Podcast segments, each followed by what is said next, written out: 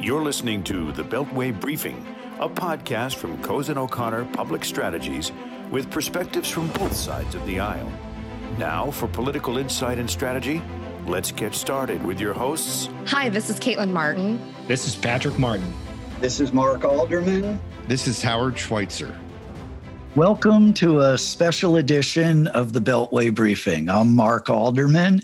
I'm joined today by my colleagues Patrick Martin in Chicago, Ashley Allen in Richmond, and Jamie Ansorge in New York. We are going to talk today about a topic that is happening far more outside the Beltway than inside, although it's certainly on the agenda in Washington as well, and that is legalization of cannabis. There's been a lot of activity in the states, especially the states where Ashley and Jamie are uh, sitting this fine afternoon. And we're going to walk through what all of that uh, means. So let's start with Patrick. If you can give us uh, an overview, level set the field for us, Patrick, and, and then we'll sort out the states. Thanks, Mark. And it's great to be talking with you about this issue that I feel like you and I spend a lot of our time together throughout the week talking about. Well, we've talked about it for an hour already today. Exactly. well, us, so. and it, it's it's a good opportunity to just recognize how lucky we are and fortunate we are to be at a law firm and a lobbying group that is so in the middle of the action when it comes to this issue. Uh, we're obviously fortunate to work with a number of great clients uh, in Washington and throughout uh, the country. Uh, but we just have tremendous support from our firm and have really been sort of a pioneer in getting into this space early and working with companies to help develop a marketplace that's inclusive, equitable, and good for the states in which these companies operate. So it's exciting it's, to get to be taught. It's very exciting. And, and just to interrupt for a quick minute, uh, Ashley and Jamie are living what I'm about to say. You and I have been lucky enough to, Patrick, it's very rare that you get to be in the mix at the birth of a major American industry. This is a big deal as a business, it's a big social matter, it's a big political matter. And here, here we are as it is being built. So sorry to interrupt, but, but no. I just wanted to share my enthusiasm for what we're doing couldn't have said it better. And everywhere, uh, Mark, I feel like you and I go, people want to talk to us about this issue. It's very exciting and interesting to policymakers, to people across the country. Uh, many of whom have been supportive of cannabis legalization far longer than I even knew sort of what the issue was. So, what we're experiencing right now is just this incredible social movement. We're watching states across the country uh, vote to create medical cannabis programs, vote to legalize adult use cannabis. And it's going faster across the country than uh, almost any issue I've seen in a really long time. Uh, what is really interesting is how popular this is politically.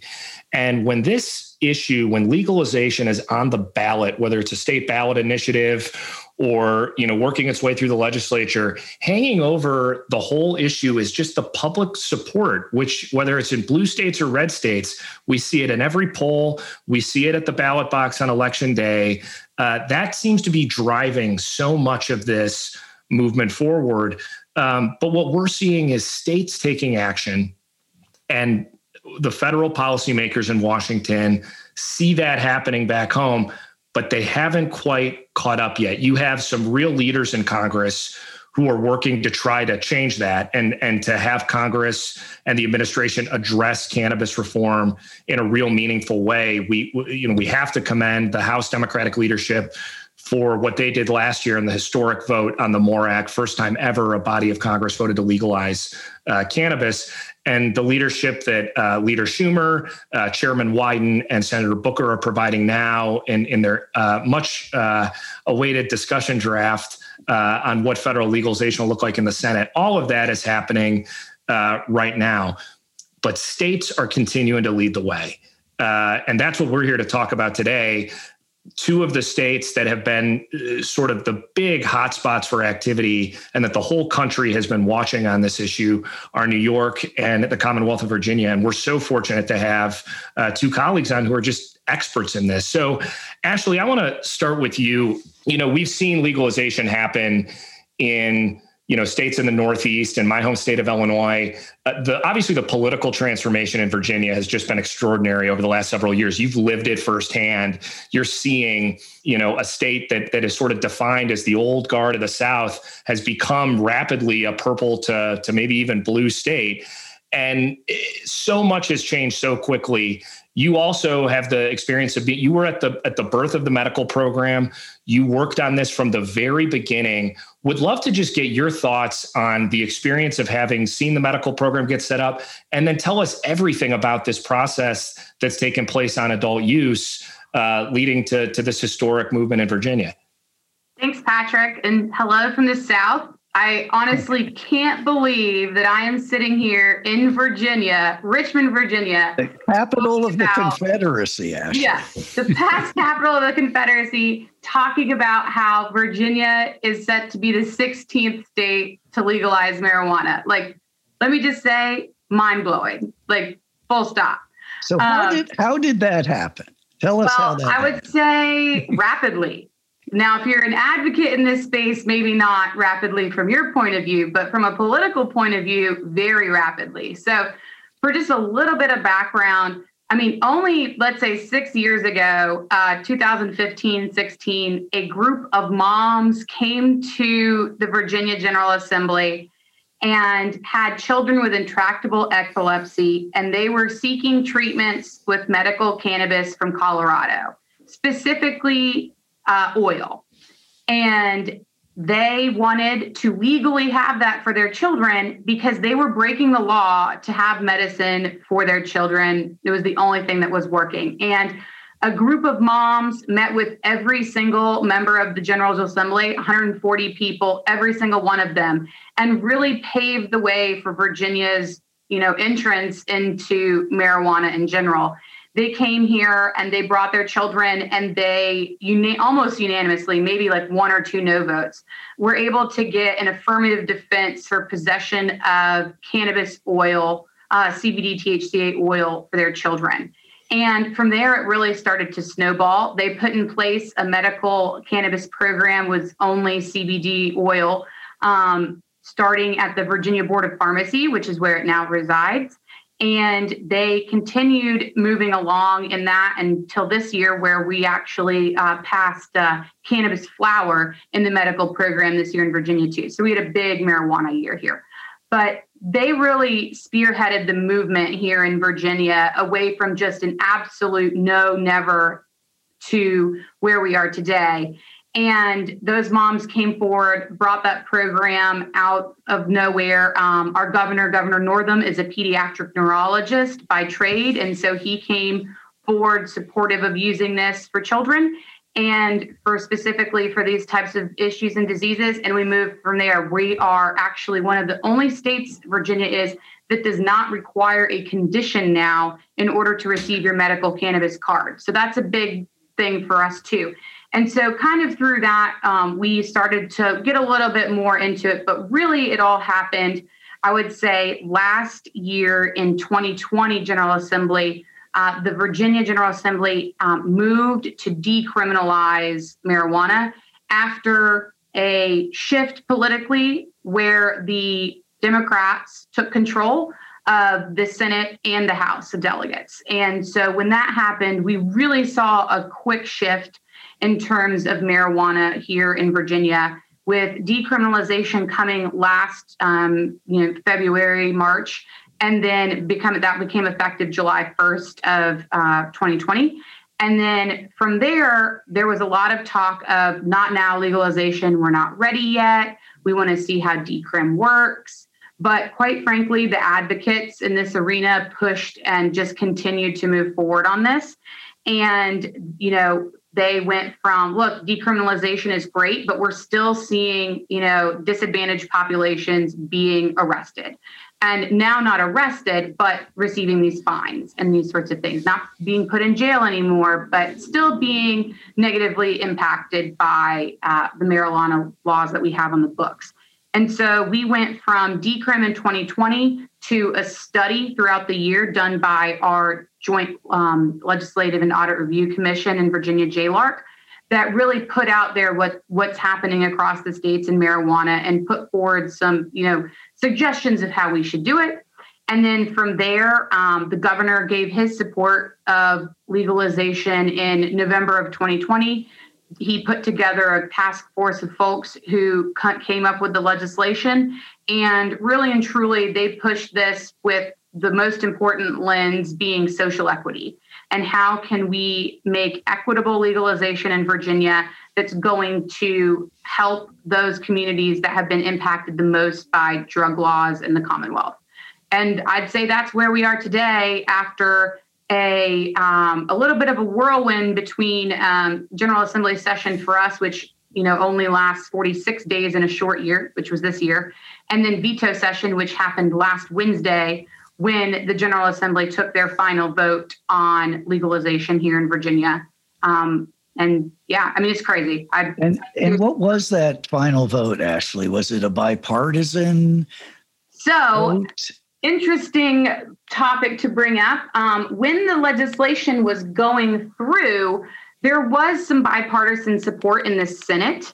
We actually did have uh, a handful of Senate Republicans, about three or four, depending on the day, that were supporting the legalization legislation that was moving forward but the final legislation that came out of the governor's amendments included some union specific language that um, all the Republicans pulled their support and ended up not voting for the bill. So the final vote on the bill in both chambers was no Republican support.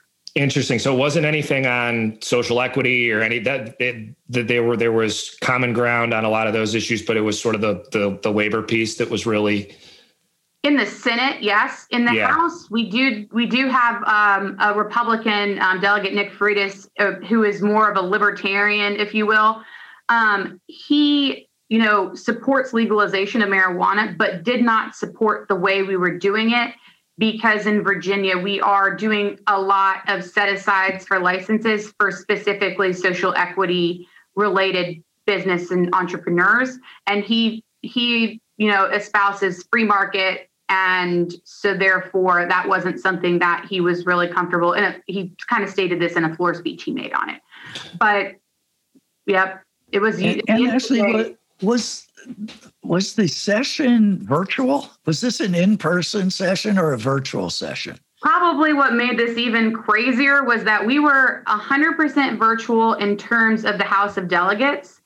They did not meet in person at all this session. The Senate of Virginia, with only 40 members, met in our Science Museum, where they set up an entirely new chamber for them they each had their own big banquet table and they were all six feet apart. And so they were meeting in person, but nobody else could go there. So we couldn't have any meetings. Lobbyists, you know, couldn't go in have meetings with the with the legislators.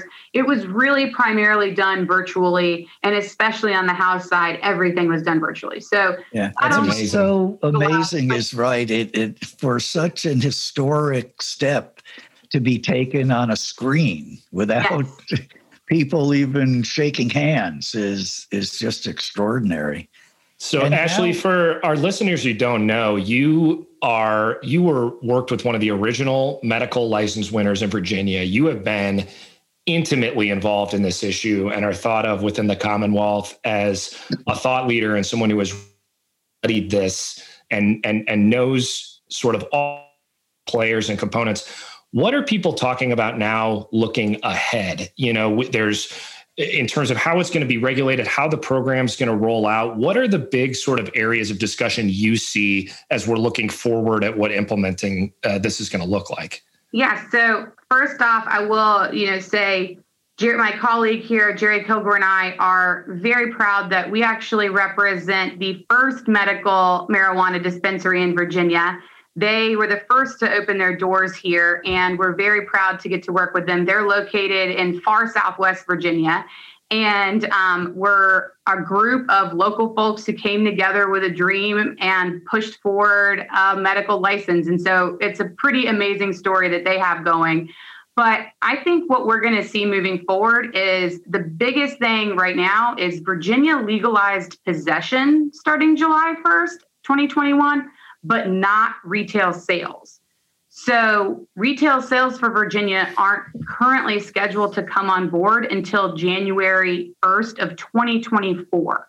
So, we have a two and a half year window in there where there's a lot of questions right now for everybody, for people interested in having and possessing marijuana to employers who aren't sure what you know we're going to do in kind of the meantime um, and to businesses who are interested in this field who might want to try and get a license, but what does it mean that we have this lag and what does that mean for the timeline of licenses to open up? And so I think what we have right now is a lot of question marks. Basically, Virginia has two legal ways to actually acquire, if you will, marijuana starting July 1st. One, you can home grow, so you can grow up to four plants in your per household, not per person. And it is not prescribed how you would acquire such right. seed or cuttings right. to do the home. These are all immaculate births, yes. right? Right. We've been so, through that in Pennsylvania. Yeah. So my magic seeds are going to be showing up in my house for for you know you to grow your uh, your legal marijuana you have right. to tag it with specific information. There's actually quite a few things you need to do for your home grow for it to consider be considered legal. Um, the biggest i think question mark around the home grow is twofold. One is um, what does it mean in terms of getting it? But also um, keeping it away from children, you have to use reasonable precaution. And it's unclear what that means. I have a 17 month old, and I don't know that if aside from having a, a room that would be my specific room that she that has a keypad to keep her out, I'm not entirely certain I know how you keep little hands out. So I think that's something that we'll be exploring. I know Patrick would really have a challenge at his oh, house. Yeah. Oh yeah. Um, but we're exploring that. We'll see more about that. And then the other piece of it is um, we did a possession limit of up to one ounce, but four ounce, but four plants creates a lot more than one ounce of marijuana. And so there's a little bit of a dance that is going to have to happen between that, between those two pieces of this legislation that we're going to see um, come out. And probably get flushed out a little bit more as we move forward. But the other way to legally obtain, and this is, I think, you know, what is going to be really fun, is to be gifted it. So, how I may get it, if I gift it to Mark, Mark has legally obtained it. I have probably not, unless another adult gifted it to me. Interesting. In my house. This is like a really weird white elephant party, right? It's just you just don't know. Yeah, you don't know who's getting what, and that's that well, is really interesting. And all, of course, within the boundaries of the Commonwealth of Virginia. It's a federal crime to carry one of those magic seeds across a state line. So there's really a, a lot of magic, as you said uh, a minute ago, Ashley. Yeah. And, and in into this mix, you are about to add an election, right? You've got a gubernatorial election, you've got a legislative election. I guess your house, everybody in the house is up. Yes, so Virginia is one of the special off year election years.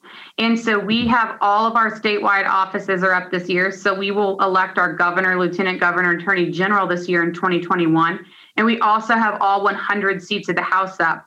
We have them up this year. We were supposed to redistrict this year because of the census. We haven't had the census results yet in order to redistrict. So they will run this year in their current seats, likely have to run again next year in their new seats.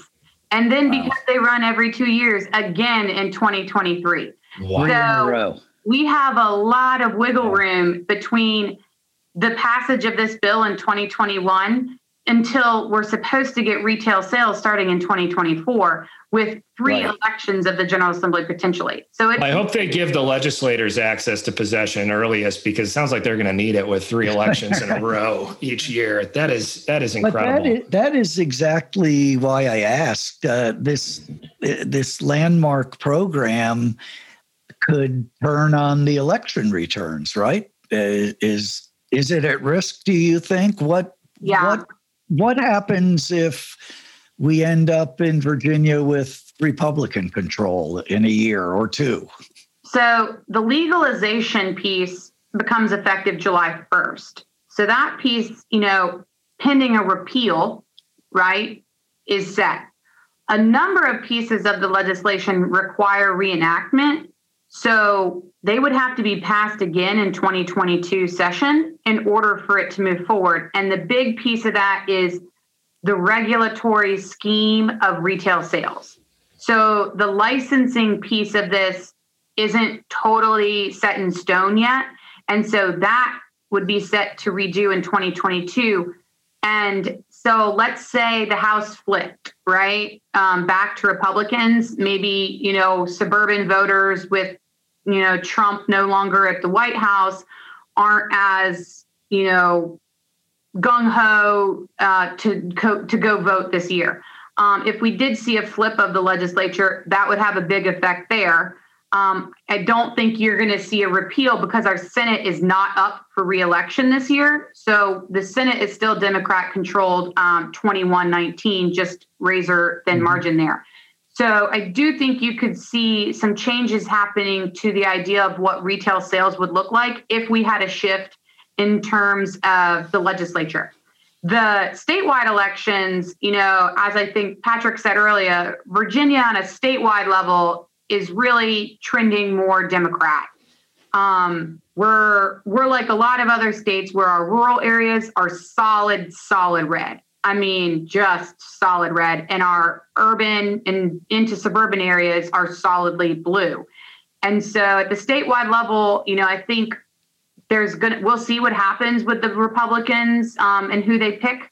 We'll see what happens with the Democrats and who they pick. But I think you know right now it really is probably Democrats to lose, if yeah. you would, at the statewide level. Um, well, at the gubernatorial level, it's back to the future, right? It, yeah, we could have expectation, uh, deja vu all over again, as Yogi Berra said. Yes, and and McAuliffe, McAuliffe has been very outspoken in his support for moving this industry forward and also in his support for making, you know, moving the medical marijuana industry forward too. And that's not a position we hear from everybody in Virginia.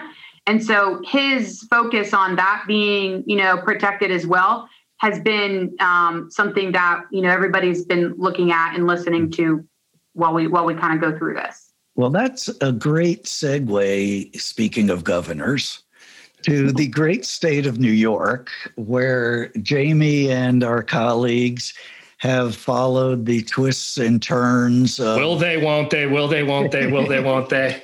So I don't even know what question to ask, Jamie. Yeah. Just well, just start talking about New York and cannabis, okay? Sure. Thanks everybody. It's great to be with you. And you know, I've got a pin around here somewhere that says, you know, New York State progressive capital of the nation. And that's how we I, I, think that button was printed by our, our governor at, a past uh, national convention uh, but new york does really pride itself on being uh, kind of on the cutting edge of, of, progressive policy but here we are on cannabis having just beaten virginia by a couple of days here uh, barely. Uh, so congratulations to virginia.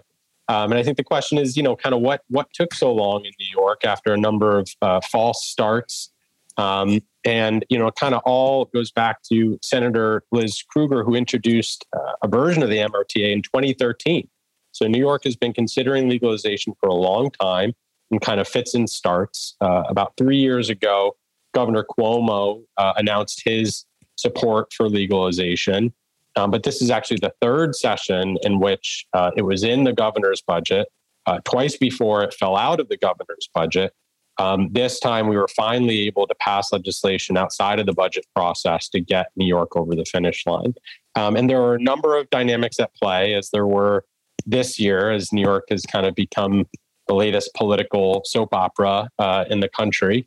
Uh, but you know, the, the grand irony of of the last two years was that the main sticking point was an argument over revenue and where revenue would be spent. You know, and and and I say I, I, ironic because there is no revenue if you don't legalize. So that was very frustrating. Um, at the same time, you know, there were other issues that that frankly hadn't been figured out to the last second here uh, in terms of uh, driving while uh, impaired.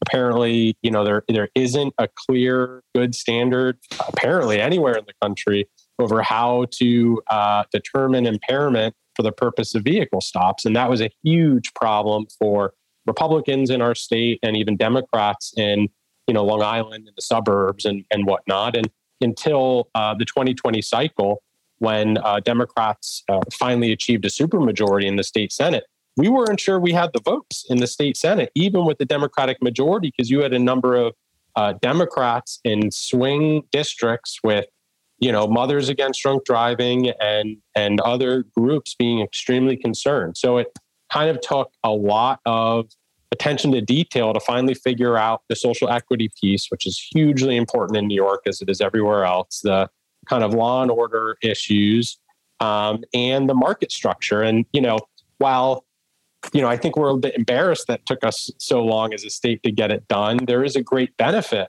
to having seen so many states go through this and, you know, where they succeeded and failed. And, you know, as Senator Krueger and Assembly Member Peoples-Stokes in the governor's office would tell you, they, you know, studied and would say, oh, that's not working. We need to fix that. That's working. Let's that put in, put in here. And hopefully because of that we've right sized our tax structure and and uh, and our regulatory body um, which similar to virginia there's a lot of unanswered questions but so that new york will hopefully have a smooth uh, uh, implementation of what you know should eventually be a five to ten billion dollar a year market here in new york state. Well Jamie, that, that was very go ahead mark. very articulate very informed but you didn't tell us what we want to know. exactly. What what what happened up there yeah. with governor? Which yeah. way did that cut? The politics of it. We'll come back right. to the content of it, which sure, sure, sure, critically important. But but we can't bury the lead. This right. this is all about Andrew right. Cuomo. So right. Tell us. So so look, you have you have this odd couple of this is a three-way negotiation between three people that don't really believe that people should be smoking cannabis. Senator Krueger, Assemblymember Peoples-Stokes, and the governor are all personally, you know, do not want people to be smoking cannabis. Um, that's their personal opinion. However, they all understand that it is already a reality. They understand that you know black and brown people are being you know locked up and communities have been harmed for years. So they set about you know coming to a solution. You know the, the answer the, the real question here is you know the governor was obsessed with being able to control the revenues from the program and the legislature wanted money to be earmarked. And what kind of happened on like the past two years where there was just a you know no resolution this year, you had the governor saying, you know what, let's give them what they want. Let's give them 40% for programs. Let's give them 40% for education. Um, I, you know, I will, let's just get this done. Let's have a win, a win for me, a win for you, a win for the state, a win for communities of color. And so the, the, the political dynamic shifted um, for various reasons, including, um, you know, I think the governor uh, needing a win. Yeah, that is so, Jamie. That part is what's fascinating to me. You nailed it. Obviously, the tawdry details of the scandal are so interesting, but the way it affected the political dynamics of the negotiation, you know, in Illinois, I don't know if our bill could have passed a few years earlier, given the tremendous power Speaker Madigan once held. And he's, you know, sort of an old school type of guy. This would not have been his type of effort. And then we had a new uh, you know self-funded uh, independently wealthy governor who had a lot of his own political support. And so these these political dynamics among the three people who negotiated this were different than they had ever been in addition to with where uh, you know kind of how the issue had evolved. And so that part is really well, fascinating. I, I, part, part I was of it patrick is what you and i talk about only every day in washington which is everybody worries about where you're going to find 10, Dem- 10 Republicans in the Senate to get something passed. And you can worry about Republicans in Richmond or Republicans in Albany. But none of that matters until the Democrats agree. And I think, if I'm not mistaken, Jamie, you were just talking about Democrats trying That's to right. get on the same page. Well, that was funny. Once the governor kind of said, you know what, give me a bill and I'll sign it. Then the, the, the Senate and the Assembly, which are all Democrats, realized, oh, wait, we need to get on the same page about impairment and all these other things. And so, you know, it's a complicated issue with lots of nooks and crannies, but uh, we finally got across the finish line. Jamie, similar question to what we asked uh, Ashley on on the Commonwealth's process. Where I mean, this happened so fast, and I remember this feeling in Illinois where our legislature came down to the last minute. This was a huge, huge Herculean effort, and then everyone you kind of stop and you're like, okay, so now, so now what? How is this going to work? Our real sticking point was the nature of the social equity program and how that was going to work. Um, as you're looking ahead now um, and as we're getting questions from our clients and, and interested parties about how this process is going to go in New York, what do you think are the big things that industries focus on that we should all be paying attention to as New York goes about the process now of, of implementation? Sure. Well, it is going to be a process, uh, a long one. You know, we have to appoint a cannabis control board, ramp up an office of cannabis management, and then do a really complicated rulemaking to answer a lot of the outstanding questions. But you know, the with you know the expectation of uh, you know retail sales hopefully by the end of 2022. Um, so we don't have quite as much time as Virginia, um, but but still a lot of unanswered questions. But you know the the the outline of the program is clear. Um, you know there are restrictions on vertical integration um, except for limited ver- vertical integration for the existing uh, medical organizations in the state, which was a smart way for the state to, on one hand, you know, ensure social equity and, a diverse array of license holders, but also ensure an adequate supply of product uh, during the ramp up of, of the market, which has been a you know which was a problem in Massachusetts and other places. So you know um, the question of how many licenses will be issued is is still unanswered. But the thought, you know, the the kind of uh, I think dream of the of the sponsors is to have a very large number of kind of boutique retail dispensary operators with the idea of you know no one has an, controlling interest in more than three retail dispensaries, including the, the medical organizations, which will be allowed to have uh, up to eight uh, medical dispensaries, up from four currently, and then they can co-locate again three, which is the magic number, adult use dispensaries. And then you can also have new adult use applicants, but again, they're limited to uh, an interest in three. So they're in theory is to have hundreds of dispensaries across the state, if not over a thousand, but to have a large number of smaller operators with a goal of 50% of those licensees being social equity applicants um, from communities of color, those who are formerly uh, incarcerated, distressed farmers, and military veterans. Well, um, but a lot that, of questions still, uh, uh, you know, to be answered through regulation. So on, on that point, Jamie and, and Ashley, you can please tell us the same for uh, Virginia. What happened in the bill on the uh, criminal justice reform piece, expungement and restitution for for people arrested, convicted, incarcerated. Was was that a dimension of each of these bills? Yeah, I mean in Virginia that was, you know, there was a separate bill for that, but also the overall legalization bill included that in there one of the challenges that we're going to have in Virginia with that, which I'm sure exists with every state, is the computer system ability to go in and mm. seal and expunge records. And so they have tried to speed that timeline up, but anticipating when exactly the date is that everybody would receive expungement is very difficult.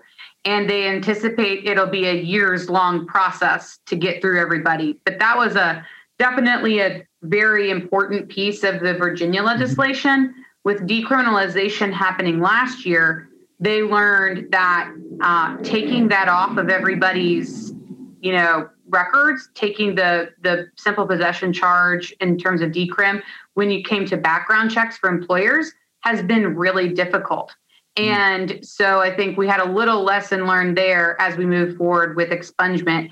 But that is a, a, a kind of a core piece of the Virginia legislation and something that tweaked, you know, created some controversy about at the very end was in legalizing, we're having to create some new crimes or the perception that we're creating new crimes. It's not really a new crime because you've never been able to smoke marijuana in public in Virginia, right? But um, now that you can possess marijuana, we do have it as a penalty in Virginia that you cannot consume it in public.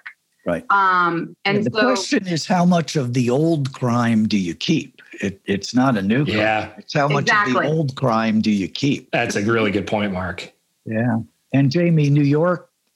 Yeah, so New York had already, you know, decriminalized. This bill goes a step further in terms of again automatic expungement. I think again, as Ashley said, it's going to take a while. I believe there's some process by which you can file to have your like expungement uh, expedited, uh, but you can, you know, there'll also be automatic resentencing of individuals. Um, you know, the fight over car stops was was a huge issue for us in the last second of what is probable cause to search. Um, and I think we ended in a place where uh, the odor of marijuana is not sufficient probable cause for a search. And that was a huge sticking point um, for communities of color who saw that as a way for police to just search a bunch of cars. So uh, that's actually you know, statutory in New York now?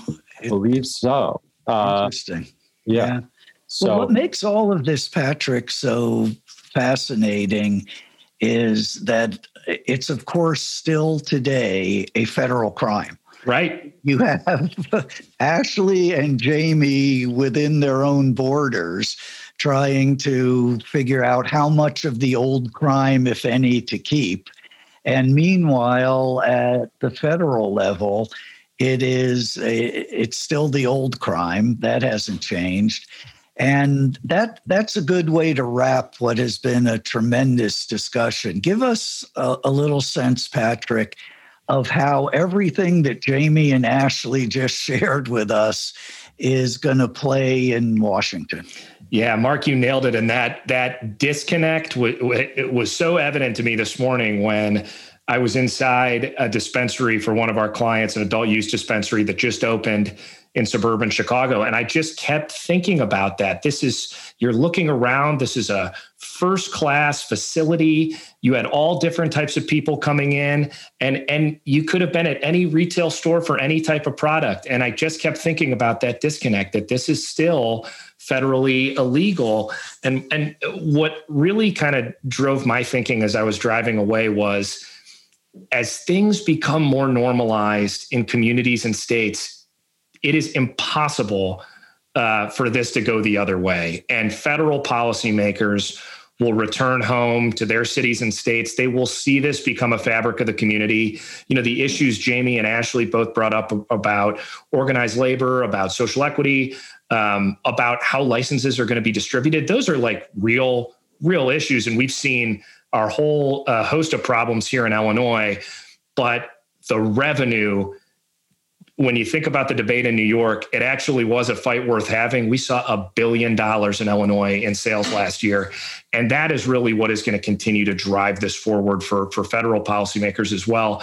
But they have a lot, they, they have not fully politically come around to the idea that this is uh, worth doing. And part of it is, I think, a disconnect between wondering if it's really as popular. Some of it, I think, is truly a, a, a concern about public safety and other issues. But Mark brought up the most important one, and, and I'm going to turn it back to you on the federal side. the most interesting part of working on this is the coalitions that are formed politically.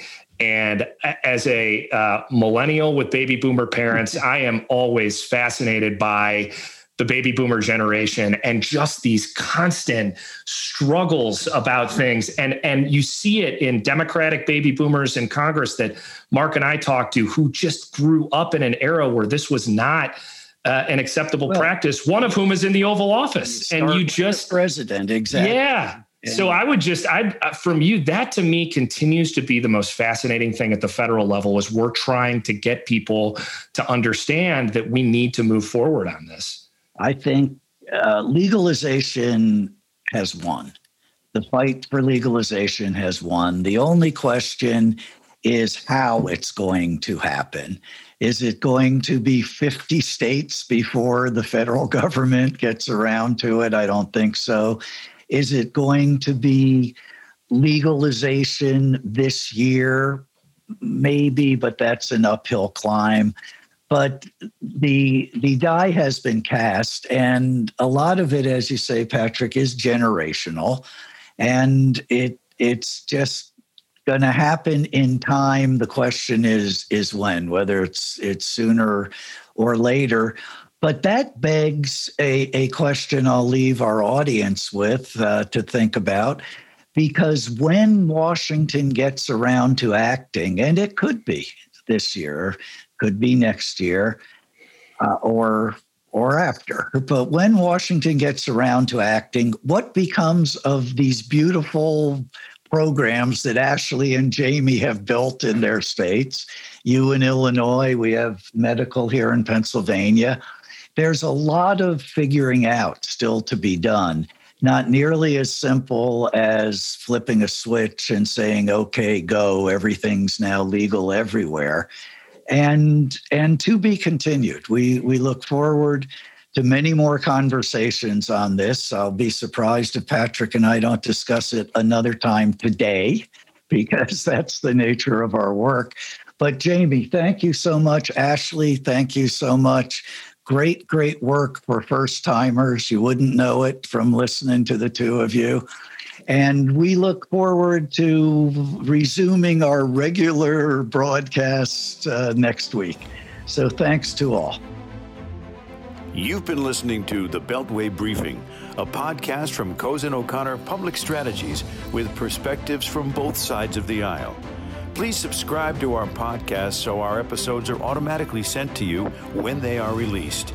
The Beltway Briefing podcast has been produced by Hometown Podcasts and Audio, Washington, D.C.